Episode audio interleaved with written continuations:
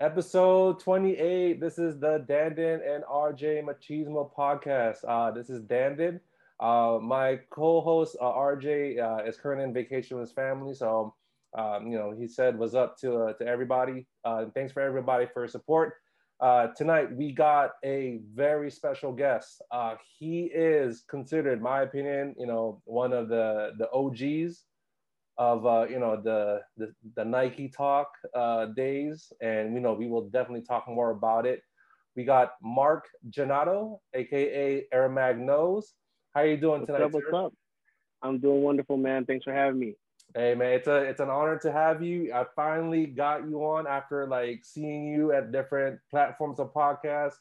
And you know, me and my, my homie RJ, like, you know what, we need to get this guy, man. Like, I know first and foremost, we, we want to say congratulations on your baby girl and Thank also thank you. your engagement. You know, more blessings to you and your family. Yeah.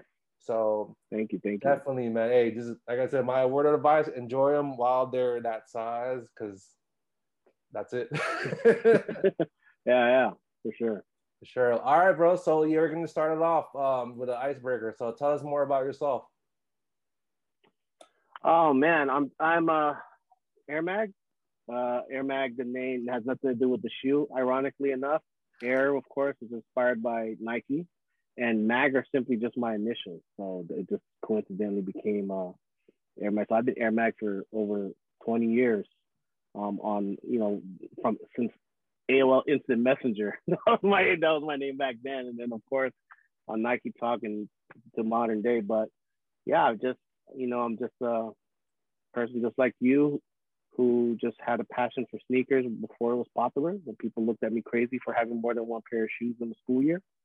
Um, and you know, just thankful to have grown up in a time to where got to see um, the sneaker culture in its very earliest to to to watch it grow and, and blossom on the internet and uh, to, to to where it is to this day. And I'm just thankful to say, you know, kind of like seeing uh, uh, you know your favorite player from rookie to the end of their career. You know, I'm just glad I've been able to been around and in the culture to be able to see it all. Yeah, man. You know, I'm glad that, you know, we were able to, not yet, you're, you're not going to hang your, your number at the Raptors yet. You know what I'm saying? So Yeah. you're still, you know, you're still playing this game called life like everybody else. Yeah, yeah. And now you're going to be, you know, you're, you are a father and a, you know, husband soon to be. So, you know, just keep doing your thing, bro. You know, much, much love and respect with that. Um, so, so your, your initials MAG, that's how you got Mhm. the name Air Mag. Exactly. Yep. when we were just coming up with even emails, you know, it was like people would just be like, you know, their first name and then whatever number Yahoo generated for you. It'd be like Mark six seven five at yahoo.com. And I'm like, I don't want no crazy. I wanted to find something that was easy. I didn't want to be that person that's like M A underscore capitalized. No, I Uh. wanted my email to be like, here, it's going to be this at this at Gmail or at Yahoo or whatever it was. So I was like, really, you know, try to find something that wasn't going to be corny, like Hot Pinoy Boy at Yahoo or something like that. you know, like a lot of people had back then. You know what I mean? So like, I needed something that was going to have longevity. And uh, yeah, so I came up with Air Mag. So did, when um when people call you Air Mag, like how do you react to that? Like I know people call I guess it's it's hard nowadays to put a put a name, a screen name with a face. So like can you explain like how did that how did people how did you react when people call oh are you your Air Mag knows right? Or Air Mag? How did you react towards that interaction? You know what? Ironically, the first time I started hearing that were at Nike Talk Summit. Because Mhm. on Nike Talk, when we would go out, people that we did, we just knew each other's avatars. A lot of people don't, you know, even to this day, people really don't put their Nike Talk, their face on Nike Talk. You get roasted. You know what I mean? So it wasn't a thing. So when you go to Summit, you go show up and start going, oh, so you know, who, who are you? Who are you? And it's just, oh, I'm Mag, I'm Air Mag. Oh, dope, yeah, I've seen you on X, Y, and Z. And so that's where, you know, from Summit, because there was a purpose, yeah, it was. It, it didn't. It wasn't awkward. It's not like someone ran up on me at the grocery store like, "Yo, Air Mag, what up?" that would be weird. Not No, yet. Not yet. Yeah, yeah, yeah, yeah. So, I mean, I've had some scenarios like that, but I haven't like not not yeah, it's not. It wasn't. So it was always appropriate whenever Okay. someone had I had introduced myself or someone had came up to me and said, "What's So, up?" you'd- so you'd be like, "Hi, my name is Mark, but you can call me Air Mag or yeah, nah. And even now, people just call me Mag. You know what I mean? Like friends will text me, "Yo, Mag," you know, and ask me a question or whatnot. So, but but that's where the name came from. That's crazy. Well, that's good. I mean, I, I remember you even made a shirt too. I remember when um, I guess like during that time where it was like it was like the nose, right? Like Bo Knows or Pac-Man knows. I saw Yeah. you had a blue joint that says uh, Air Mag knows, which is like Yeah, super I- dope. I have a few of those. So when they had the, the that nose campaign, Nike Santa Monica had an ID station, and so I would go over there every you know couple weeks and make a shirt. It was like thirty five bucks, and I was like, it was a dry fit. I'd work out in it, and I, and I, so I made a boatload of things. Hell yeah. Yeah, yeah. Damn. Yeah, man. I need to do this shit too, like this with the uh with the Nike band thing. You know, before the uh before the the Apple Watch. You know what I'm saying? You went that. You went hard on that stuff, man. Uh, throwing up I was like this. Yeah, yeah, was I thought it was Yeah, like this. No, ironically, Yeah. it was. I- I actually learned that from Nike, uh, the Nike staff at the Grove. Mhm. Um, and so one time I did an age walk with Nike at that time, and I remember at the end, they they all took like a group photo, and somebody in the crowd like, "Yo, throw." One of the employees like throw up your swoosh, and the entire staff knew what that was. So that was a, a store thing. Yeah, yeah. So they did this whole thing where they threw up their swoosh. oh, okay. And I'm like, oh, that's pretty cool. And then a year or two later, when the Fuel Band came out, and I'm like, how am I gonna? I, I- some of the older pictures, I'm doing it like this or this. and after a while, I'm like, oh shit, I'll just throw up the swoosh. It goes with it, and that that's where that came from. There yeah, but I, go. I credit Nike as the Grove for that, for that Hey, hand- that's that's the dope. gang sign. I know. That's where that came from. I ran. I ran Gang five miles, bro. Five miles. Look, look, look, look, at Yeah. look at my screenshot.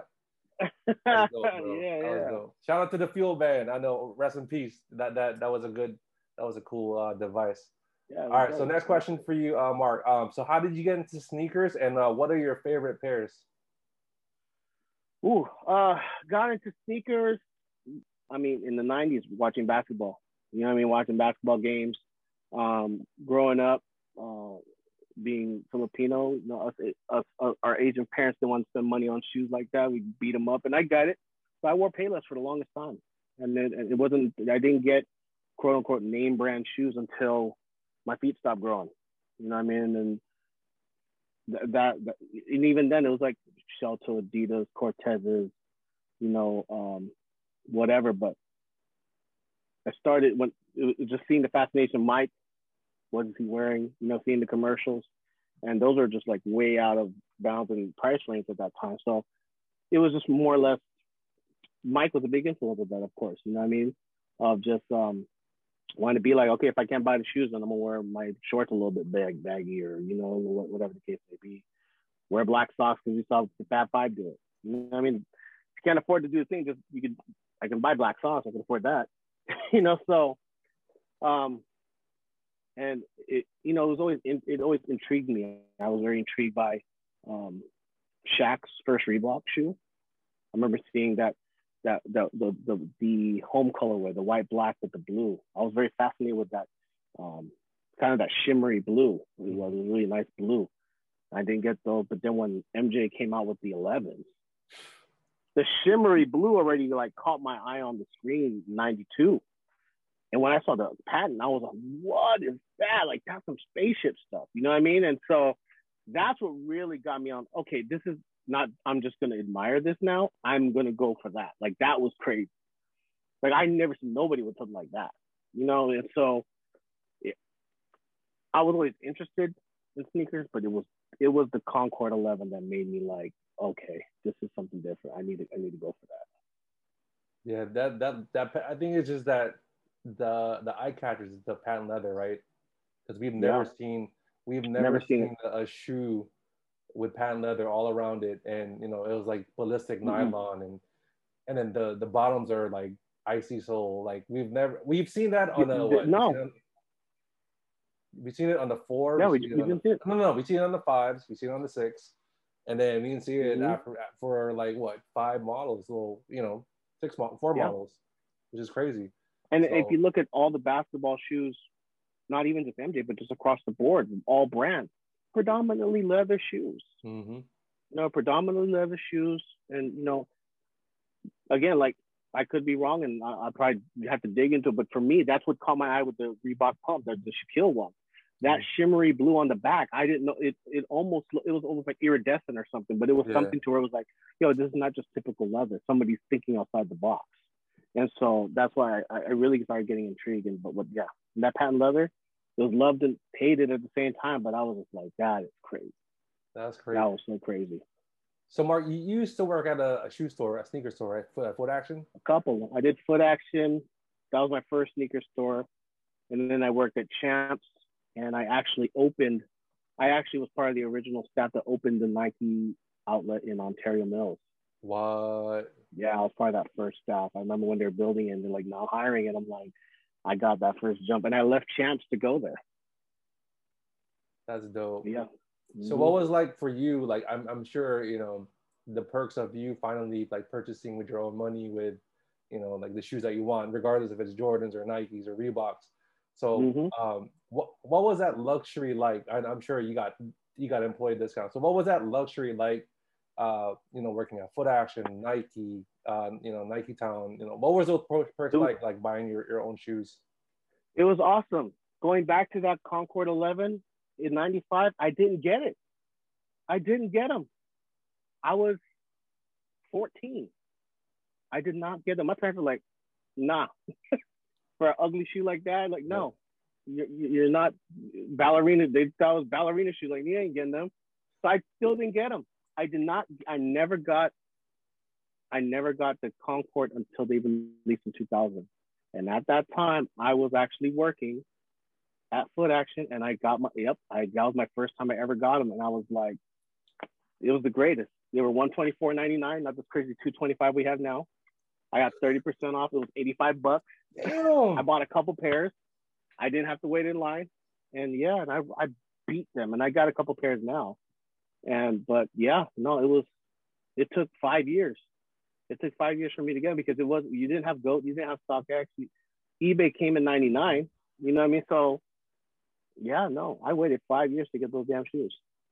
Bro, you know what's funny? Um, I actually got that was my actually my first like Jordans that I bought for myself was Concord 11s in uh, October 2000. I remember too. Um, I was a freshman in college, so I just finished my exam, and then I mm-hmm. went to. It's funny. I got it at Foot Action too. Like it was like the last pair in my size on a mm-hmm. Wednesday, right? So like this is when when this is when like they were releasing Jordans on a weekday and that was unheard of. Now, like it's a Saturday drop now nowadays. So yeah, because they, they, they had to because kids are ditching school. Shout out mm-hmm. to my mm-hmm. mom.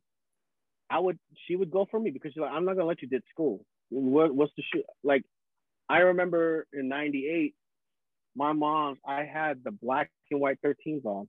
My first Jordans ended up being the 12s the following year. I was save up my lunch money. That's how I got those. But so the 13s came out. I remember my mom held me down so dope she had the black and white 13s on. She went and picked up the white and red joint and took me out of class. And I came back to class with the white and red joints on, dude. Oh my. Killing them. People were like, how do you have these already, dude? We haven't even got out of school yet. But yeah, mom looked out for me on that. Wow. You had, you had, was a real passion. Bro, you had the nerve to go back to school with, with, some, with a new pair on. And then yeah. And then, you know, your homies would be like looking at, they're not paying attention in class, obviously. They're looking at your feet. You know, you know, a lot of people didn't know back then. It was like you had, you know, it's not trying to be a show off. It's just that you've had that. How do I say it? You had that um that aura, right? That vibe. Like I'm wearing like a pair that, you know, it's it's attainable. You know, if you save up your money, they're not limited. Everybody mm-hmm. can get them. But I guess it's just how right. you wear them. It's just how you you know your your surroundings like if you're with your homies like high school college as an example yep. i think those were like the the neck breakers you know what i mean like yeah yeah absolutely and it's funny that you say that neck breaker because people don't say that no more nope. because the pro the thing is when you used to break necks it was because you had that that jordan out sold out or whatever the case may be because again there was no resale market Nope. And if you had it, you had it. If you don't, you don't. You just have to wait till the next color came out. And the neck breaker thing, it was dope because you broke someone's neck and it wasn't even on some flossing shit. It was, oh shit, there's somebody else that, that that's like-minded. Mm-hmm. You almost met people because of that. Yep. You know, I mean, you could go up to somebody like, oh, "Where'd you get those?" And then mm-hmm. that turns into a conversation. You exchange numbers, and now you gotta, yo, they got your size over here, and yep, then yep. you know what I mean. So that was a very organic networking. Mm-hmm. Like now, people are too prideful to fucking give it up. To yeah. be like, oh, you know, I ain't gonna, I ain't gonna look like, yeah. no, he ain't gonna break my neck. You know what I mean? And mm-hmm. that wasn't a negative thing. People take it negative now, but that wasn't a negative thing. That was a way to bring people together, because the normal person wouldn't care. But if you broke someone's neck, that means someone knew what you were wearing. Mm-hmm. Like they had taste. They were they were in the culture. Yeah. You know what I mean? So that was that was that was a dope thing. Breaking necks back in the day. Yeah, and it's not you know people for people's terms. It's not like a violent thing, like you're trying to kill somebody. It's just like basically ah, you're all the attention you walk is by on your feet. Someone's like, you know, you're looking you know, down. You like, a, yeah. Yeah, you walk past somebody, it's just like you look at a pretty girl. He's mm-hmm. like, woo, but you're not looking at a girl. You're like, yo, my man got some ill kick. Where'd he go? Mm-hmm. I've never mm-hmm. seen that car. You know what I mean? So it was, it was, it was a dope, it was a dope thing. Yeah, definitely. Yeah, I mean, I'm, you know, we all we miss those days, right? Just like high school, just trying to you line up your outfit the night before. You know what I mean? Like you got you got your like the you, first day of school every you got your shirt like you know ironed out, your your jeans. You know what I'm saying? Yep. Like you got your shoes in front of your in front of your bed. You're you're you know unlaced. You're ready for them. So shout out to the good days, man. So um, yeah, man. Shout out to the good days. So uh, next question for you. Uh, this is a good one.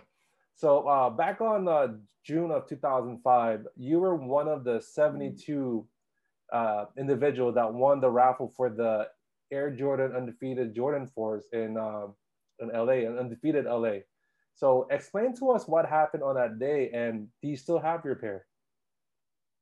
So okay, so that was crazy. So the way it worked back then, uh, of course, everybody wanted, and you know, of course, we all first saw the, the shoes and heard about the shoes on Nike Talk. There was no, there was no social media, there was no commercial for it. It was just like if you knew, you knew, and that's why we went to Nike Talk was to get inside information like that. And um, Nike Talk, or not Nike Talk, undefeated Union, and uh, I forgot who the other company. There's another company about Foot Patrol or somebody, but they had created a shirt that had the lower portion was the crowd, like at the dunk contest, and there was MJ's legs coming up. And so ultimately, you just had to buy a shirt. The shirt was fifty dollars, and each shirt came with a raffle ticket. And if if you got it, that's and then you know you just drop it in the little box, and they would they they gave out a certain number of pairs to the New York Union, and Undefeated had theirs, and then even somewhere again I forgot what the last company that was involved, but then they had some overseas. So, um, yeah, I just bought one shirt. I bought one shirt, and that shirt hit.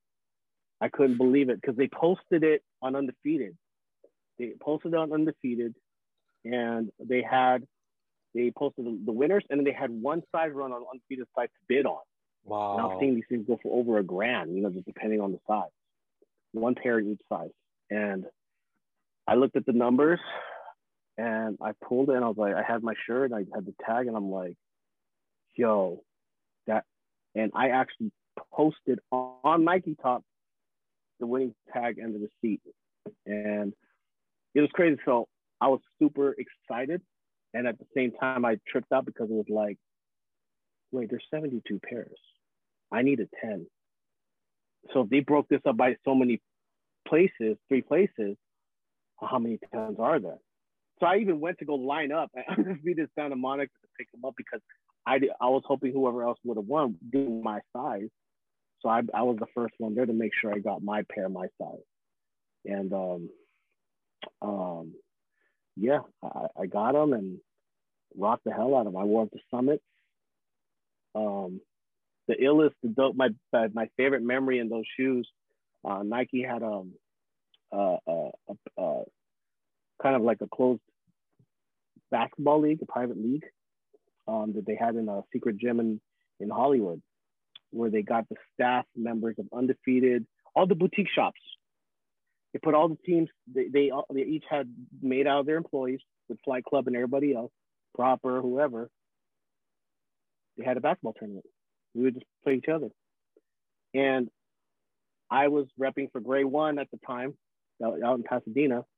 And so I was on the Grey One team. And, w- when I saw the calendar that we're playing against undefeated, I wore those undefeated fours in the game.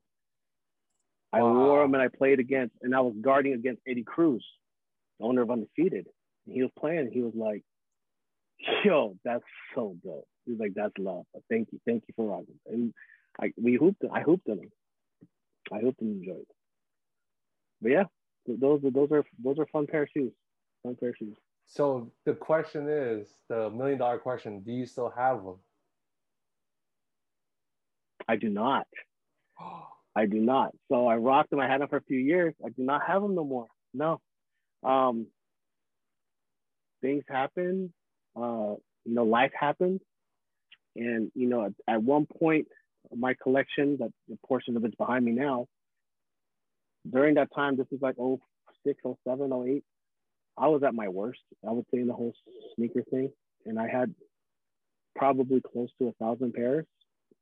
And uh, life happens and uh, I didn't, I got laid off of my job and I had, I, I sold a lot of my sneakers to pay the bills. And, you know, now that shoe was one of my last ones, don't get me wrong, but I ended up moving those for a few grand, about five grand. I, I, got, I got, I got rid of those. And they, they found a happy home. So, I mean, and I got plenty of wear out of them, you know what I mean? So no regrets, no regrets. Yeah, I mean, like I said, like for you to own a piece of history and to be part of history, and also playing basketball in them, to to this day, like it's un it's like unheard of, right? It's like a, it's like you're you're balling in like literally like Air Mags from Back to the Future, like that's something that Mhm. people would unheard, you know, would not even like cross their mind to do. Maybe like PJ Tucker, you know, like someone like him, because he got Right, right, right, right. But for you to just like put thought into it, like when you were in the, you know, private basketball league and you were playing undefeated, you already knew like you got, I'm gonna, I'm gonna strap up in, in the undefeated fours. I'm gonna guard the the, the owner of Und- undefeated, and he gave me props. You know what I mean? Yeah. So like, and that's you know what that that's I think what is lost today is wear your shoes. It's not for the gram. It's not for the lights. Like, yeah, I don't have those shoes anymore, and I can't run on the gram with them. Cool, whatever. But I have these great stories. It's about what you did in the shoes. You know what I mean? So I I have great experiences with all my shoes. I didn't beat them. I'm like, yo, what's the point of having a Lamborghini if it's just in the garage? Yep. Just make sure you wash your car, take care of it, but don't just keep it in the garage. yeah, So I mean, yeah, I, I enjoyed. I, I have very very like zero zero point zero one percent pair of my shoes that are dead stock. You know what I mean? But because I'm like, they're meant to be enjoyed. I've had so many of my friends over the years had their places broken into, lost their shoes, shoes burned in a fire, you name it. And I'm like, damn, dude, you had them and you didn't, you couldn't even enjoy them because you were too worried about keeping them dead stock. For what? You know what I mean? So Mhm. yeah, they're gone, but I enjoy them. I, I I enjoyed the hell out of those damn shoes. man, that's that's facts. That's facts, man. That's a that's a great moment, man. Um, I remember like also it's like side side sidebar too. Um, I know what Jordan fours are your one of your favorite models, right? hmm So I've seen. I remember like you had the 99 pair, you had the white cement, you had the black cement, hmm and I remember uh, I was like, you know, I was friends with you. Like I didn't, we- I guess we didn't know each other back then, but like I, you know, we see we have like mutual friends through Nike Talk. Mhm. So you know, I've always like stumbled like the general page or the SoCal page. Um, so I would I would remember seeing you like where you know rock your pairs right, like you always say, and then I guess it just crumbled, you know, a few years later, and that broke your heart. And when the retro, the re- the recent retros, what the 2018 or 2017 pair? Yep. 16 and remember- 18, yeah.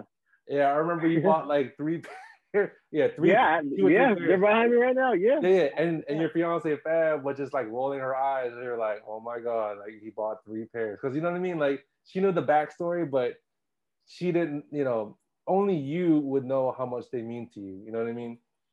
That's Yeah, why like yeah. I, I like I was like, man, I I know how this guy feels because he finally got his his shoes back that he can wear again.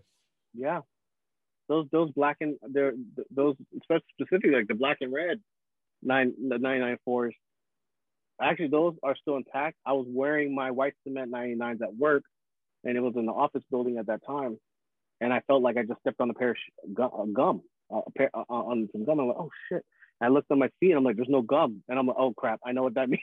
like that was the first time I felt that. I'm like, yo, this, Yeah. I, this has to be. This is what it is. This is this is about. And sure enough, and I'm like, oh my god. Thankfully, I had a pair of like gym shoes in the car, and I switched them out. But you know what I mean? I'm like, I got this, I had this shoe in 99. I'm like, I had like with the black and red, I had to wait almost 20, 20 years to be able to wear them again. yeah, You know what I mean? So, and so, yeah, I, I wore them joints for like two months straight when they came out. I was Bro. so happy, man.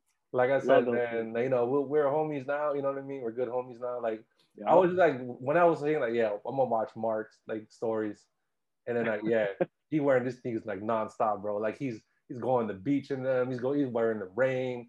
You know, that, that's how Yeah. that's how you wear your shoes, man. So much props to you. Exactly. Thank All you, right. So uh, next question for you, Mark. Uh, it's all Nike. This is you know all Nike talk related. So um, in 2012, uh, you know, Complex Magazine, there was an article uh, that you are one of the 30 most influential Nike talk- talkers of all time. Yeah. So what did you think of that article that they wrote about you, and what was Nike Talk like during your entire speak? it was dope. I was honored when they reached out to me for that. You know what I mean? Because um, you know, there Nike Talk was such a big part of my life. Uh, I, a lot of who I am and the people I met and and a lot of my influences was from Nike Talk. So just for them to even reach out to me and there's so many thousands of members, tens of thousands of members on Nike Talk, like that was dope for them to even reach out to me like that. Um, and yeah, it was, it was awesome to be, a part of it. Uh, I was thinking, and I'm like, and uh, to be honest, I there's only 30 they could, they could pick. I didn't even have to be on that list. I wouldn't even been mad if I was on. There's so many other Nike talkers that could have been on that. Um, and so I'm not even, you know, it was great that I'm on there, but if I wasn't, that's fine too. And um, you know, Nike Talk, I think it was it was I think the best time was, you know, from 2000, 2001 till I want to say, yeah, the best run was from then till about maybe 07, 08. I think that's what it was. I think once um, social media started to take over and people spent more attention on that, um, I think, and, and then the, the combination of social media at that time it would have been MySpace, Friendster, Facebook at that time. Um, it just uh, the information wasn't always on Nike Talk anymore. When people, as time went on, they started to see the money that was involved in reselling. A lot of the information wasn't being told anymore. Mhm. People were just keeping it to themselves, and so that was the beauty of Nike Talk. uh, was pre-social media. Was it was a place that like-minded people in the culture can come together. The tastemakers, the the, the shakers and movers can talk, share ideas that w- that would influence Nike. Like we were the ones that were influencing what Nike was doing. You know what I mean? I've had friends that worked at Nike and they would straight up on more than one occasion, they're like, yeah, we have somebody on our team and their job is to comb through Nike, you know, to see what's going on. Yeah. So we were like, Nike Talk for a time was literally like a free focus group for Nike and other brands. You know what I mean? A lot of people would would go there to see what's going on and see what people are feeling and whatnot. And uh, we would share we would share a lot of information. And there's still some bits and pieces. Like there's some stuff that old threads from back then that are still active now, like uh, what players are wearing, specific shoe shots that you're not going to see on the on the front page of ESPN or something like that. So you see these obscure um, ph- photography from the NBA photographer. I don't know where they grabbed the photos from, but they have you know shots of PJ Tucker's or who, it doesn't even have to be somebody like him. It could be the sixth guy on the bench, and they- have if he's wearing something crazy, like it's going to pop up on Nike Talk. And that was the beauty of Nike Talk. You would go to Nike Talk looking for these things that you wouldn't necessarily find on the mainstream. And so that's what was beautiful about it finding out information, sharing information, um, and just being with people that you just felt were like you when the rest of the world would look at you like you're crazy. Yeah. When your normal community in your neighborhood and your classmates and like, yo, dog, that's the fourth pair of shoes you wore this week. Like, how many shoes do you have? When people would look at you crazy and be like, yo, we get the Imelda Marcos jer- jokes. And, you know, like, you got more shoes than a girl. Like, mm-hmm. it was not cool for a lot, for the mainstream, for people, mm-hmm. for guy, for men to have more than one or two pairs of shoes. And so Nike Talk was a place that you can go to and not feel like a weirdo. Like, oh, there's more of y'all like me. You know I mean? All over the world. You know what I mean? So um, we were all talking to each other and meeting up in person and sharing our passion in a time where it was taboo to meet somebody from the internet. They're gonna kidnap you and rape you and leave you on the side of the road. You know what I mean? So we were doing this when people it was unheard of. It was like you, you would be a creeper behind the. The rest of the world are all, oh, don't meet people from the internet. Those people out there, they're, they're, they're scary. They're gonna. No, we were doing that before it was cool. People do it all the time now, but yeah. people, oh, my, I'm gonna meet this YouTuber. And no, we were doing that 20 years ago. Yeah, and being an old head, being like an old head like us, we just point like, ha, huh, we we did that before. We did that. You made fun of us for that. You called us nerds you know for being on the computer. And we're now like, you're on your phone all day long. We're like Grandpa Simpson, like I did that before you did, son. yeah, you know I mean? don't don't act like it's cool now. It's definitely yeah, it's cool now. You know all that social media yeah. stuff. That's the real dope. All right, so next question for you, Mark. So you are a member of Team 909, uh, which is one of the first uh, sneaker groups in Nike Talk. Um, so what were the experiences uh, like attending uh, groups in Nike Talk, uh, such as uh, sneaker summits in you know SoCal, NorCal, and even in Vegas.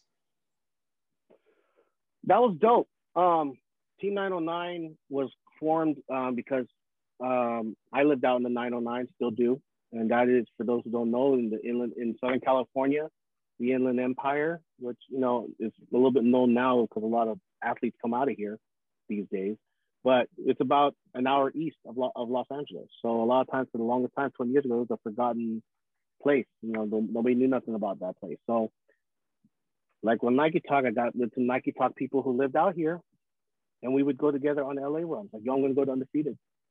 I'm gonna go to Supreme. I'm gonna do like you want to go, and it became a carpool thing. So we would all just run out, spend the whole day out in LA, hit all the sneaker shops, hit Sporty LA, hit hit all the stuff. Just again, sharing the passion, finding those like-minded people, even if they weren't, you know, from from your area. And as at this time, reselling was big. People were making money, SBs were popping. You know, I saw on Nike talking just in general, a lot of people just like, you get a pair of shoes for hundred bucks and you're selling it to your man for seven. And I'm like, damn, that's your that's your man's. You know what I mean? Yeah, yeah. So T909, when there, there, there's a handful of us, you know, we have a couple outlets where we're at where there's about three of them around here. And anytime we came across something, we all knew each other's sizes. And if we found something that was dope in somebody else's, we pick it up for them and give it to them at retail. So that was the whole thing. It was about, okay, yeah, there's money involved, but let's, there's money to be made, but let's look out for each other. And that's where Team 909 came, that the philosophy. Then my sis, Aya Esco from Vegas, she'd look out for me in Vegas. Some pop up there, or she'd pick it up for me or whatever. And then I had cats up, up north in the bay do that too. So that's it became this whole thing of okay, everybody's ripping each other off and people aren't talking to each other anymore because of you know they're not, they're, they're raping them on on on, on shoes uh, for price. So we try to keep this like positive, like yo, let's keep it basic to the culture. You know what I mean? Don't don't overcharge your friends, and that's where um, we got a lot of admiration from the community uh, on Nike Talk because of that. Because oh damn, dude, they got a point. You know what I mean? Like the money comes and goes, but who's really gonna look out for you, yeah. etc. And so it was dope. We got a lot of love whenever we went to summits, uh, whenever we, um, before when, when Sole Collector used to do these little competitions, you know, across the country, you know, partnered up with Nike Town. Um, that was fun, and everywhere we went, we got a lot of love.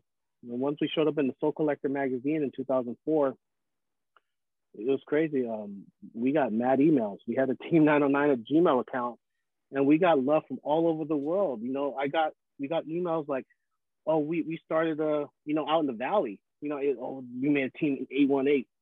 Dope. You know what I mean? So it was dope that we had like a positive um message in in a shark infested market. You know what I mean? And just it, was it was dope. We got you know it, we got you know London, Singapore, Japan, and it was it was dope. So like, what was those um those summits like as far as like, you know, you know now nowadays it's like a, you know, you have sneaker pimps or you have like uh you know Dunk Exchange where it's like buy sell and trade. So, mm-hmm. you know, being the first originators of a sneaker summit, you know, I, I guess the last thing what people think about is just like trading because it's all about showing what you got. Nah. You know. Nope. Yeah, you did not come with multiple pairs unless you brought something that you're going to show. I, uh, we would do. I remember we had a dope summit in San Diego. There was a Nike Talk summit in San Diego, UCSD.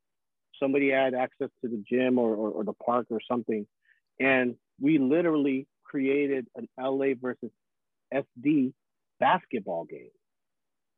We'd sign up on Nike Talk. Yo, you gonna play for LA? You gonna play SD? And we played ball. We played pickup mm-hmm. hoops. Yep. You know what I mean? And so it was yeah, we had a couple. We had sneakers. Um, I had got the the navy. I had the obsidian white and the taxi lows about six months before they came out. Gentry wow. Humphrey sent them to me, and I brought those. So I'm like, here, guys, check them out. See them in person. These are coming out. You know, but I didn't. I didn't bring them to sell them. I brought so other Nike talkers can see something that's coming out, like a sample. You know what I mean? So it wasn't about showing off. It was a, again, it was about the culture. It was about sharing the common passion. And it's like, okay, we all like shoes. Okay, well, do you just look the part or can you hoop? you know what I mean? So we, yep, yep. It, a lot of the times, it was a lot of the summits were just straight up hanging out, going yeah. to going to a restaurant. We we we had a summit, you know, like at amusement park, like a, like a like a golfing stuff. You know, I mean, it was just really just about hanging out. And a lot of time, most of the times, more often than not, it was usually at a basketball court where summits would start, and then we go eat somewhere afterwards. Man, yeah, because I, you know, it's funny um, where we had like geographical regions, right? It was just general form before they did like, you know, like uh, southeast, southwest, SoCal, yeah. DMV. Mm-hmm. They, they even did Philippines because uh, you know, shout out to JoJo, Kuya JoJo. Yep. You know what I mean? Like he was one of the founders that did that stuff too. So it was unheard of that it was everything was in general page, right? So they wanted to just format mm-hmm. everything much more cleaner, so that way everything can be filtered to depending on where you live. So you know, I, I got to give props to you guys because you know I'm from the DMV. Um, you guys and you know New York and the mm-hmm. Midwest, everybody started the the summit, and mm-hmm. part of the summit too, we want to make it fun um, from what we did in the DMV, what we did was we actually went to an outlet mall there and we rolled up. Okay, here, this is the meetup spot. We're gonna meet up at the food court, you know, and then just introduce yourself. You know what I mean? Yep. Yep. You knew the minute that they were walking in, oh, he's a Nike talker. He's a Nike talker. yeah, you, you can just yeah. tell. Oh yeah, yeah he's wearing. tell. Yeah, my brother, my, my homie Kevin, he wore like he like he broke my neck. It was a neck breaker he wore um uh he wore a game used um the Royal um, Penny Hardaway jersey with the pinstripe with, with, the, with the 97 foams. And and he and he just got a brand new uh, Corolla too. He drove that bad boy all the way up, like two hours away from where he was living. Yep. And I'm like, bro, like that was the first time I saw like a real, like authentic game game worn jersey. And it was like signed in the back. I was like, bro, like that's a real Crazy. Penny Hardaway. Really, I was like dumbfounded that Penny Hardaway really wear that jersey. Like, yeah, you know. And then like it's funny, we walked around like the mall and like people were like looking at us weird. You know what I mean? Like, who are these guys? Who what are these guys? Are these people thought like we were like celebrities or we are like athletes because like we were wearing jer- you know baggy jerseys and all these like dope fits. So we would go every time we go to a jersey store or a hat store or like Foot Locker we would get stopped and you know looked at and we're like, the hell you guys doing here? Like, we're just we're just chilling, man. Just looking what you got. guys how's you know, like trying to trying to buy the spare, you know what I'm saying? Yeah. So it is dope back then, man. And then you know, yeah. the basketball memories too, those were cool because they were competitive.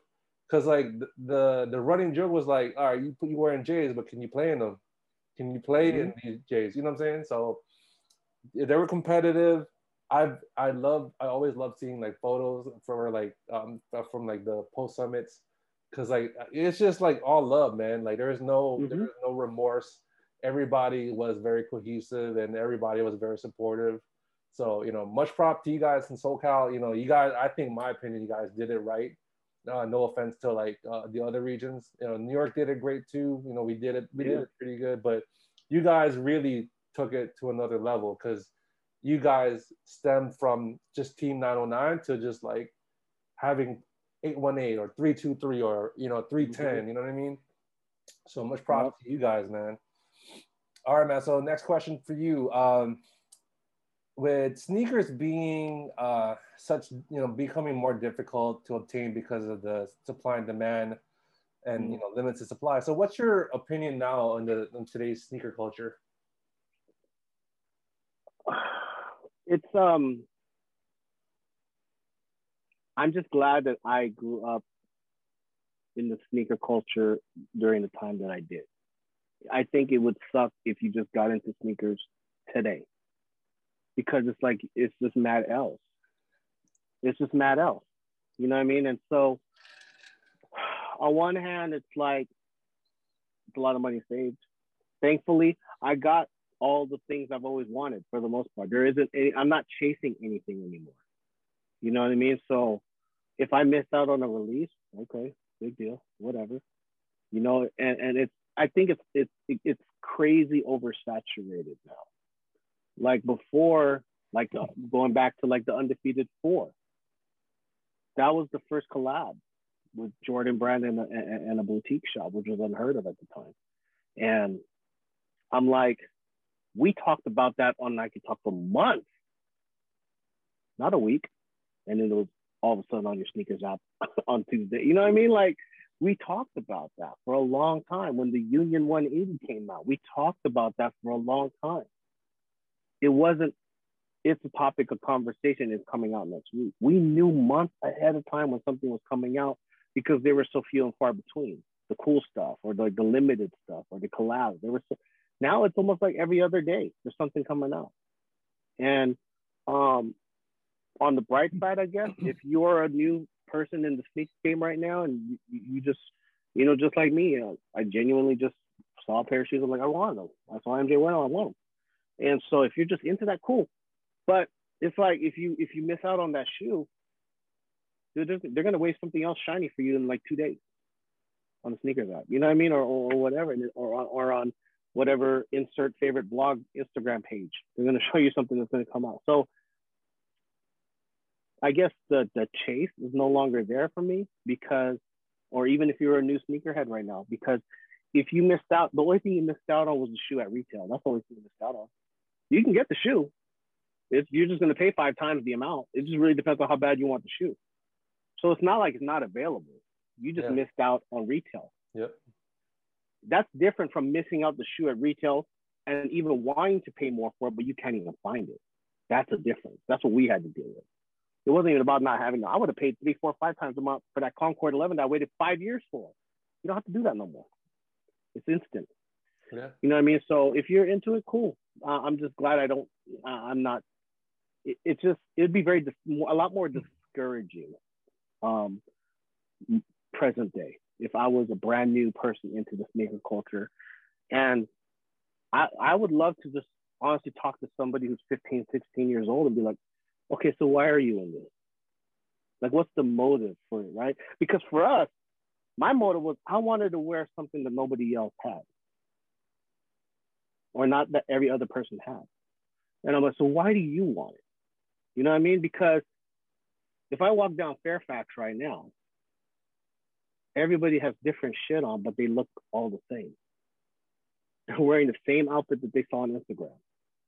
you know what I mean? Yep. Off white this or whatever that, you know what I mean? Uh, and it's like, okay, do you really care about that? Or are you just doing that because you're gonna get the likes or you know this YouTuber said it or this influencer said, like why do you I liked it because the greatest basketball player at the time was wearing them and I wanted to be like Mike. That's why I liked it.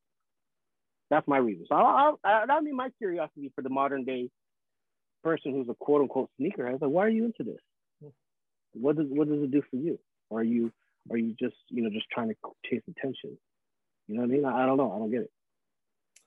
Yeah, that's oh. I mean, I've always asked, you know, like sneaker collectors like you, like how the culture is, and everybody's on board. Like everybody hates it, but you know, mm-hmm. it, this is the world that we live today. We have to face. You know, this is this is the new normal. Everybody has a bot. Everybody wants to resell.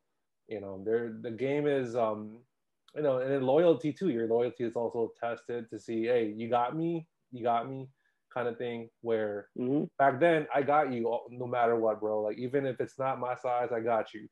You know, do what you mm-hmm. want to do with this pair, but you know, I, I I can like help you.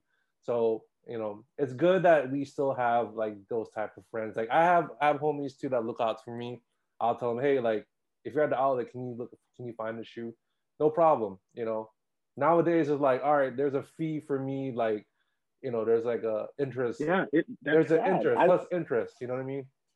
And I'm like, I'm glad I don't have that problem because I, I have kept those relationships from back in the day to like yourself, we can do that. But that's what I'm like, that would be my question for today's people getting into it right now. Like that 20 year old that's trying to get into it right now. You know what I mean? That, that that's for, so for, yeah, same thing for me because it's like, you know, thankfully a lot of my friends are connected in some way. I mean, I have unnamed stores boutiques that have my credit card on file, and all I have to do is shoot a text if I really wanted something. Yeah. You know what I mean? And it's like, but I'm not. But that was built on those relationships of yeah. going to them in person. Mm-hmm. Years on now, going out to dinner, going out to lunch, yeah. getting to know these people outside of work. You know what I mean? And it's not. Bots can't do that. you know, bots don't generate those those um those, those relationships, and so it's just like um if I really want something great. And a lot, honestly, the beauty of it is a lot of stuff that's coming out now that people don't care about. Case in point, I'm gonna pick something up real quick here. Yeah, go ahead. Case in point, something that I've waited so many years for because I couldn't attain it or it cost too much at the time and I wasn't making money like that back then. Where these? Woo! You know how easy these were to get? Yep. You know how easy these were to get? Because this is something from our era. Yep. This is not something a lot of kids right now, when this this was sitting on the shelves for like two, three weeks. Matter of fact, I got this pair from Nike Talk. I was in the Air Force One forum and I forgot the dude's name, Polo something, Polo Nike, I think like Yeah, yeah, yeah. I know that dude. Yeah, yeah. Yo, he posted, yo, I got an extra 10 if anyone wants it. And I hit, hit him. I never met the dude. I sent him the money. He sent me the shoes. You know what I mean? And that's what Nike Talk was all about. You know what I mean? He had them and he was like, yo, I'm like, I've waited 20 some years for them joints. you know what I mean? Just about because it's like I couldn't get them at that time. Yeah. Code JP's, I, I, I got a handful of them, but I didn't get those. They're too much. And so, um, I'm glad that the stuff that I want, no one cares about. like, yeah. cool, cool with me cool with me. yeah, you know what? Like I almost pulled the trigger on them, but um, I still have my um, my Air Force, the Michael Cole, uh, Uncle Cole pair. So that was like my mm-hmm, favorite mm-hmm, yeah. Air Force One. Mm-hmm, my, those like, are dope. I yeah, love and those. They, they they were they quick start too. I was like I was trying I was trying to get a pair, but everybody got them. You know what I mean? Like it's funny you say that. I couldn't I couldn't get them, and then they and then the the other Cocos popped up on at Complex Con, and it was dumb crazy. So I just made the ID when the ID came. I just made my own pair. So That's and I dope. rocked the hell out of these. Yeah. That's dope. So it's you know, again, I'm glad that the stuff that I'm into, no one cared about. Yep. That was an ID anybody could make. No. Bro, like it's, like, it's what, wild, what right? Everybody, like the Air Max Triax came out like what, a couple mm-hmm. days ago.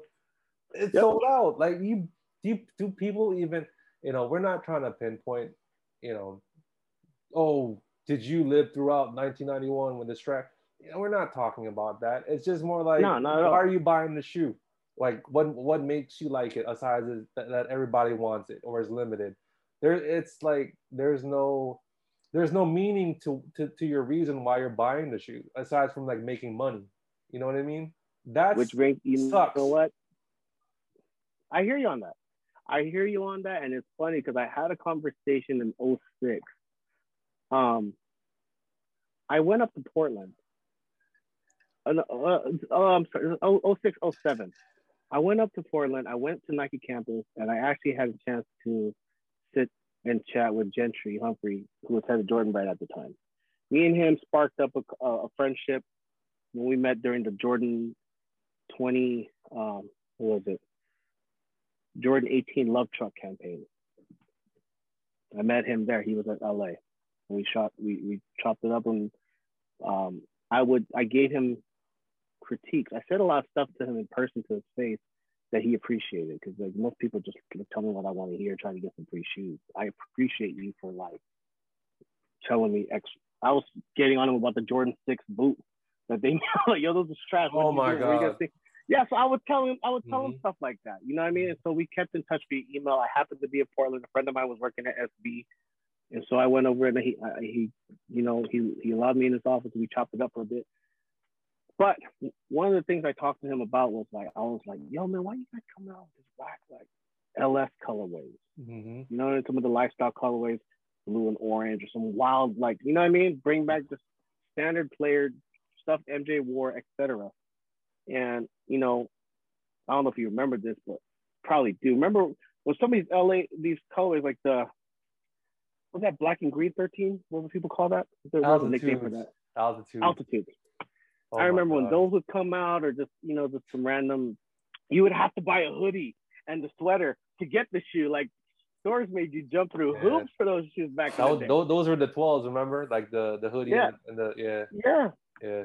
So anyway, so it was like um I asked him what's the deal with that? You know, like yo, because I was like, as a purist, as a fan, I was like, why are you putting out this black stuff? And I, I had Jordan Brand Brand's, or I thought I had Jordan Brand's, you know, best interest at heart. And he broke it down. He was just like, yo, on the real, like, I hear you, I feel you, but we have shareholders. And shareholders want us to hit these numbers every quarter. Mm-hmm. And if we did X, Y, and Z last quarter, then we got to beat it this quarter. It was the same thing like it was in the store when at the yep. forefront. When you work at a sneaker store, you'd be like, all right, our day to day is like 3,500 because that's what we made last year. We got to make up 3,500 in sales this day total at the store or go above it. That was the game. And so at the same time, once he kind of broke down the business aspect of that, I'm like, we are the the, the culture, the the, yeah. the people like me, and like we are very, very small percentage of the population. At the end of the day, it's business. Mm-hmm. And so I get it. And in regards to those shoes selling out and everything else selling out, bro, I call bullshit on a lot of those sellouts. You know what I mean? Because I'm like, and that's why we keep seeing these restocks every, you know, on your Twitter oh, feed yeah. from time to time. Because I'm like, no, y'all didn't sell out. You just say you sell out to say, oh shit, maybe I should have bought them if somebody was on the fence about it. Mm-hmm. You know what I mean? So I think that they, I, I highly doubt these shoes are selling out the way they say they are especially with all the quote unquote restocks that are coming out. No, they're just leaking them a little at a little because it's human nature. If it's just readily available, they're not going to move. Yeah. Unless it's super dope. Unless they're super. Because I see some of these GR Jordans coming out and they're selling out on sneakers. I'm like, no, they didn't. It's wild. Who bought it's that? Wild, right? Who bought that? Get the yeah. fuck out of here. No. But if it was readily available, like a black and white Chuck, it'd be sitting on the, yeah. on the shelf. So, they, I mean, I think a lot of that's just creating the hype. Yeah, I mean, you know, more power to them. It's, it's supply and demand because there's always going to be a higher demand versus a supply. And, you know, of mm-hmm. course, you know, COVID also played a part with the supply because yep. they stopped manufacturing. And that's why a lot of people are tripping, like, why are shoes like so hard? Of course, you know, last year, a couple years ago, like when people were complaining, you know, and Nike and, you know, Reebok or New Balance, they all like hurt us. They they oversaturated everything. And now like you're complaining oh i didn't want this shoe. Like everybody has this shoe. Okay then we're going to make it limited again. Now it's like back to square one. So mm. it's kind of like you can't really make up your mind you know? Like that's why yeah. they they always have like their best interest at heart not not ours yeah and, and I, I had i had to take a step back and understand that I'm like, we could bitch about it all day on Nike Talk, but at the end of the day, like, greed is a motherfucker. You know, these Yeah. people they need to make money. They Yeah. need to make money. So Yeah. I get it. And so at that point, and that was like 2007 when when me and him had that conversation. And at that point, it was just like, all right, cool. I just changed my mind frame. I'm just like, all right, I'm gonna just go after what I want to go after. You know what I mean? Clearly, if the, the culture was at that time diminishing, and that's all great. Like the golden era was probably from 2000, 2008. You know what I mean? Things were going downhill at that time, and it was like, it, I, again, I'm just glad I lived through it when it was Yeah. when it was. Yeah. you know what I mean? Of course, of course. And you definitely appreciate everything that you have and what you've owned before. So Yeah, yeah. you always bring that. All right, so we're gonna switch topics. So we're gonna we've talked about a lot of sneakers. So we're gonna talk about Mhm. sports. Um, Yeah. So uh, you are a uh, a diehard like uh, you are a diehard LA Clipper, uh, Los Angeles Clippers fan. So so Yep. first question for you, like how did you become a fan of the Clippers? And what's your current Hmm. expectations for this Clippers team uh, this year? Um, I became a fan. I've, I've I've been a fan of the Clippers. Went to a lot of their games when I was younger. My dad. I mean, it's no secret. Clipper games are a lot cheaper than Laker games growing up, and even today.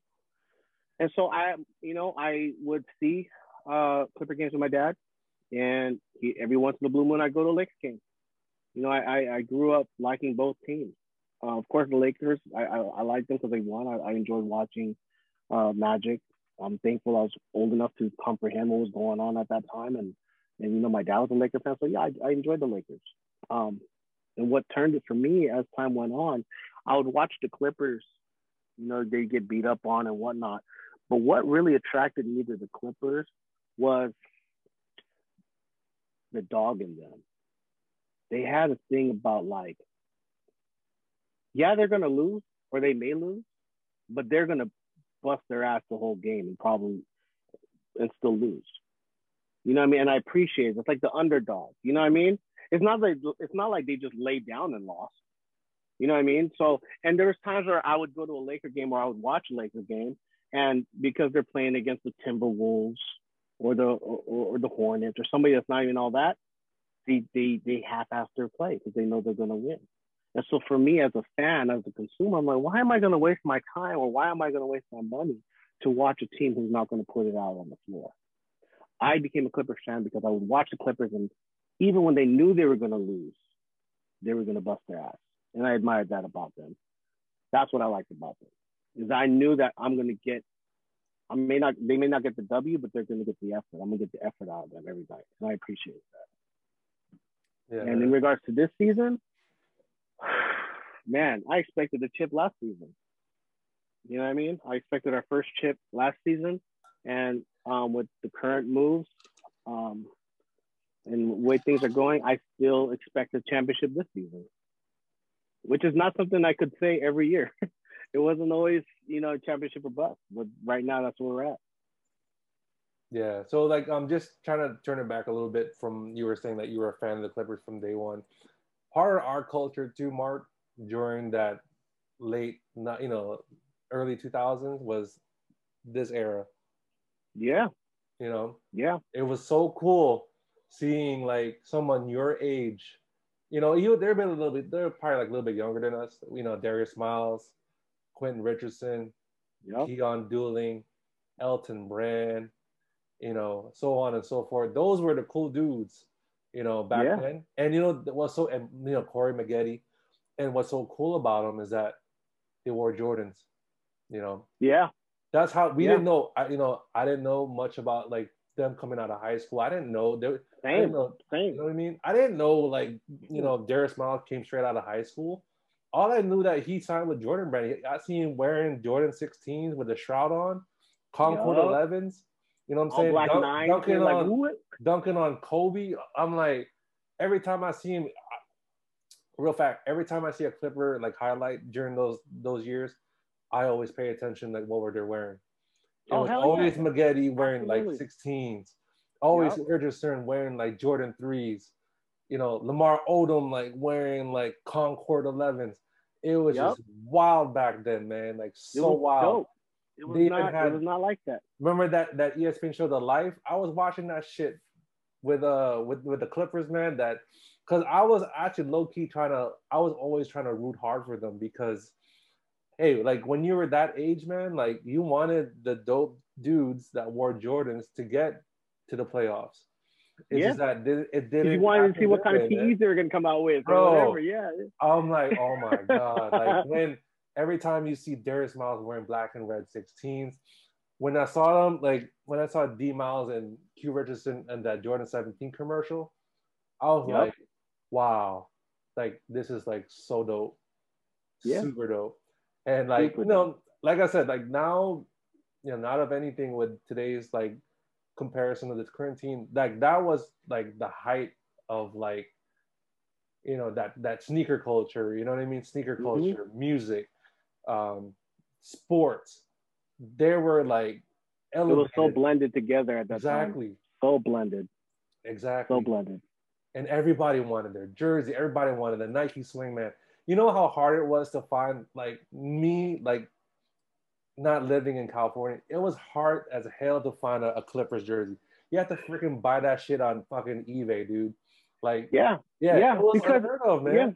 No, no, because it wasn't it wasn't crazy. Uh, jerseys were regional for the most part, unless you got them from the Eastbay. yep yep If you go to your local pro image or whatever, you you you're not going to get everything. You're buy going to get what regional that shit demographic thought. Yeah, what they thought they were going to make money on. yeah You know, what I mean, they're not going to. Yeah, no, I, I hear you on that. I But I, I'm gonna tell you this: when you wore a Darius Miles jersey here in, in the DMV, you were the shit, and you wear that shit with like Jordans. Don't matter what Yup. Jordans you got, you can, even, you can even wear jump pro jump man pros with them shits. You were the man wearing a freaking D Miles jersey, and you wore Yeah. the freaking headband too, or a, a freaking pinwheel like this. pinwheel like You know that. Yeah. That was so like thing. that, was the like them dope that's some dope shit man like that's why like clippers always have a, a special place in my heart that team that 2000 team Yeah, yeah. when they man i just wish that they you know back then they were like they were just in a tough situation they, they didn't know what to do with that talent man like that's why like you guys always had like the bitter, you know, you always had like the bad end. Like Chris Paul got hurt. You guys, you know, you guys couldn't catch that break in, in the bubble. I mean, I Yeah. think hopefully, you know, this time around, you know, you guys got all the stars aligned. You know, you just got to get Paul George like healthy again and Kawhi Mhm. being Kawhi again, and then you know everybody just got to start gelling because now everybody's like looking at Brooklyn and you know Lakers are hurt without their two best players and Mhm. all eyes are on them. So I think it's you guys that are taking the front. I like that we're under the now. under the radar. We're not Yeah. being talked about all the time. Yeah. I'm fine with that. We're Yeah. used to that. That's fine with us. We'll come out of nowhere. You know what I mean? So I'm, I'm good with that. I'm good with that. So hot takes like where do you see do you see you guys like in the in the conference finals?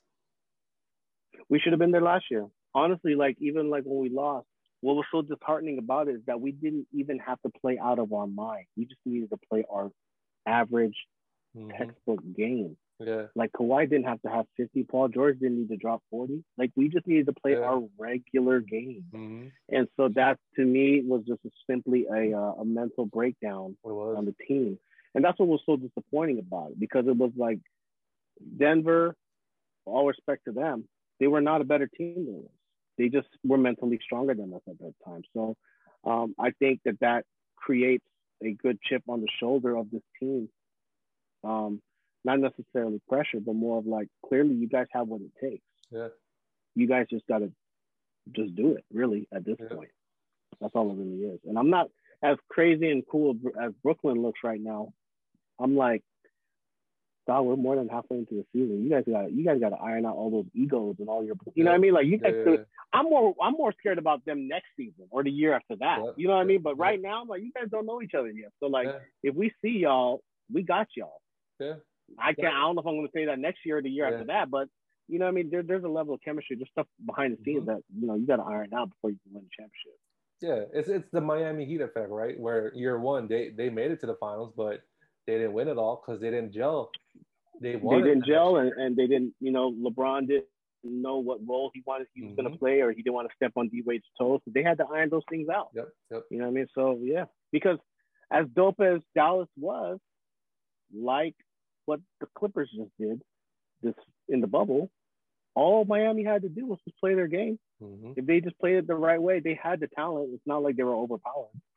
They had the talent, but they they mentally just didn't they didn't stick to the game plan or they didn't even have one. They had two different game plans depending on who had the ball. You know what I mean? So yeah, they just gotta be on the same page. Yeah, like I said, it's still it's still a long season. Got you know like about four four weeks left till the playoffs. So you know we'll see how it goes. All right, so this is a, a good question that you know that I wanted to ask you, Mark. So LeBron James is is one of your favorite NBA athletes uh, next to Michael Jordan. What makes yep. him one of the best athletes in the world today? His entire story to me, it's everything. Um, I heard I first heard of LeBron working at Champs when I was just it was slow and I was going through the Slam magazine and I see a little article didn't even have his picture on it. It was the kid they call King, little corner bottom, and it was a little just a little bottom corner thing on this King called King James, 16 year old kid. I'm like, how how dare they call some kid King? Like what who but I was like, all right. But Slam, historically, shout out to Slam. They've historically, if you go back to their back issues, they have been fantastic on seeing and who's going to be next. You know what I mean? So I'll, you talk about today's stars, yesterday's stars. They knew they wrote about them years before. So that's why I always read Slam. They had a great eye for that. And so when I saw that they took the time to write out about LeBron James, whoever the hell that was, I'm, I'm gonna remember that name. And then I started. Then the Sports Illustrated came out a couple months later, and I'm like, oh, there. Now I know what he looks like. What's the entry? And so just to see a kid, I've never to this day ever seen a kid that had that much eye at such a young age and perform and not make it about him. Takes care of his friend, took care of his teammate, took his his friends are with him to this day. You know what I mean? And I'm like, no scandals, no arrests, no, you know, no gambling things, no, none of nothing, nothing. You know what I mean? The worst thing that people can say is the decision. That's that's the best you guys got. You know what I mean? I'm like, you're really cherry picking when you're talking about sports athletes. If that's the worst thing you could think of. So I've really just admired him for keeping his nose clean, being held coming into the league with a target on his back, averaging 25 and 5 in his rookie season. And it's like, I'm here, and you guys came at me, and I still gave you 25 and 5. You know what I mean? So to see somebody like that meet and exceed expectations, and now towards the end of his career, and, he, and it wasn't even towards the end of his career, for the majority of his career, he's been in the conversation of the top five, top 10 greatest players of all time. And I'm like, that's so dope. You know what I mean? And it's like, I've never to this day seen another player have to go through that. There've been other players that win championships and and do great things. The great players are going to do those things. But from coming from a single mother, didn't have his dad around, all the obstacles, all the life obstacles that he overcomes um, is what I admire. Creating the I Promise School, donating, you know, bikes to the kids in Cleveland. Even when they're burning his jersey, he still gave back to his community. He put Akron on the map. You know what the fuck Akron was. You know, I mean, unless you lived out there, you don't know what Akron is. You know what Cleveland is. You know what I mean? You know Toledo, some other places in Ohio. You don't know who Akron is. You know what I mean? So to see him, not all, all the great accolades as a fantastic basketball player, but for him, more than an athlete, literally, the stuff he does off the court, speaking up for uh, social injustice, all the stuff that he doesn't have to do that he does. That's to me what puts him as like one of the greatest uh, of all time. Hey, yeah, definitely. Um, in your words, Mark, you know th- those are those are great things that you talk about LeBron, especially you know Mike Michael Jordan is is in his own category, but like you know what you're saying, LeBron James just plateaued in his own you know level, his own universe, because he mm-hmm. made he made himself better. He made you know society trying to make society better. Like you know, like we are saying, like giving scholarships to, to kids, opening up a school, um, you know, keeping his, his nose clean, not not being in any scandals, not being a drug addict, being a, a, family member, you know, a loyal like husband, you know, so on and so forth. Um, for me too, you know, like I hate LeBron because you know he was he was he was with the Cavs and I wasn't a Wizards fan, and you know, like I said, what we were talking, he gave my respect when he went to Miami because he knew what it took to win, and when he just went like this, I got what I what what, what I gotta say, you know, it speaks for itself. You know what I mean? Like mm-hmm. that, that that that's when like I feel like you know what I can't hate this guy anymore because he got my respect already. Even though like he scored my team, that that will always be a part of it. But he, you know, he just elevated himself into a different level. So you know, now I appreciated him. Now you know with the Lakers, like being like that elder statesman for for the team and trying to be that you know that uh, that guide for those new you know new up up and comers like uh, Doncic and you know Lamelo Ball and Trae Young. You know, especially like when you know just one like when an athlete retires, you, you don't know what you realize when he's gone. You know, you're gonna appreciate like everything he did and the things that you hated him for doing this and that. So you know, it's that's just the life cycle of like the NBA. You yeah. appreciate what you what you have now, and then you just look forward towards the future. And that LeBron gave us good. What year? He's in year 18 now. That's good 18 years, man, in counting. Crazy. Like no no other player's been do, doing it for that long at that level. I mean, and, and and you know, although I'm a LeBron fan, you know, in in in the words of your guy Wale, you know, I hope he drops 50 unless he playing us. Yep. That's the only time there I root against LeBron whenever he's playing against the Clippers. Spit Wale bars, man. yeah, man. Shout out Niketalker Wale. You yes, know what I mean? That's how I found out about him on Nike. I there like, you go. Nike I love hip hop 43. Yeah, so I, you know, I supported Wale at that. But that's when with that that bar when he dropped when he said that in the song, I was like, that's mm-hmm. one of his bars that really stuck in my head. I'm like, yeah, I hope he drops 50 unless you're playing us. Like I root for him all the time, but I'm, the only time I really against him is when when we're not. Matter of fact, glad you mentioned it. I got another random would be um to show exactly. Let's go. How I feel about it. So here's a LeBron model I, I made a while back. Never before seen, I would say. Um, LeBron 12 in Clipper colorway. Wow. Yep, with the Air Mag in there. That's dope. Yeah, so I mean, I love LeBron. If he was on the Clippers, he, he would have been rocking these. Man, I'm bro. That's you know, that that that is unheard of. You know. Wow. You know, being so, you I mean, a LeBron fan and, and, a Clipper fan, and you put yeah two and two together. Put together, man. My yeah. fantasy player. If he was on my team, that's what he'd be wearing. So. Shoot, that's that's dope though. Like I said, you know, LeBron James. You know, props to him. He's on a different yeah. atmosphere. So um, yeah, we're pretty much almost done here. Um, so switching sports with you, Mark. Um, so you're also a loyal LA Dodgers fan who yeah. just won the World Series. So props to you guys. Ooh, um, man, for the first time in what? Nine, yeah, 1988. So what are your mm-hmm. expectations this year? And do you think they can go back to back? I think we can with the, especially with the the pitching pickup we got this this year. Yeah, I think we can. We have a shot to go back to back. If we don't, I'm still happy the fact that we got one. I would just love to be able to, even if it's not this year, go back. It'd be great to do so, but I would love to be able to um, be at Dodger Stadium and you know with the fans there. Like it was, there's a sprinkle because of COVID. There was a sprinkle of people in that arena, but it was you know I would have loved to be amongst Dodger fans when that happened. You know what I mean? Like that that would have been dope. That's something that I wish I want to be able to experience. It's dope, dope that we had a championship, but it just sucks that we weren't around each other to be able to really celebrate that. Yeah, that's I mean that's tough, right? I mean that's the that's the world that we live in today. We we weren't mm-hmm. we didn't get any sports. What when COVID started, like early last year, there was no sports. Like ESPN was like you know, showing NBA classics of playoff games. Like there's so many things Man. you can do. And then when we got Last Dance, and then we got um, we got baseball, and then football, and then you know basketball again.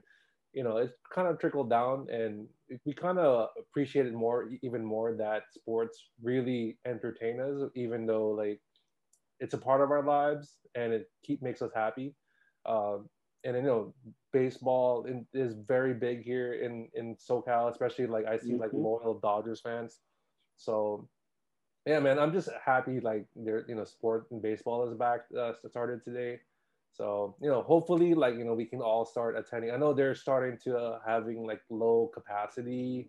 Uh, yeah, slowly but surely, in due time. Yeah. In due time. Yeah. So you know, like I said, when when the world is safe again, when every everything's back to normal, not I'm not you know, crossing fingers, but hopefully things can start picking up again, and we can all like just chop it up and just like not wearing masks. But you know, until then, we just gotta continue to just like you know protect our family, protect ourselves, and you know doing our thing. So, all right, Mark. So um, I appreciate all of the questions that I asked you. So I'm gonna turn it to you.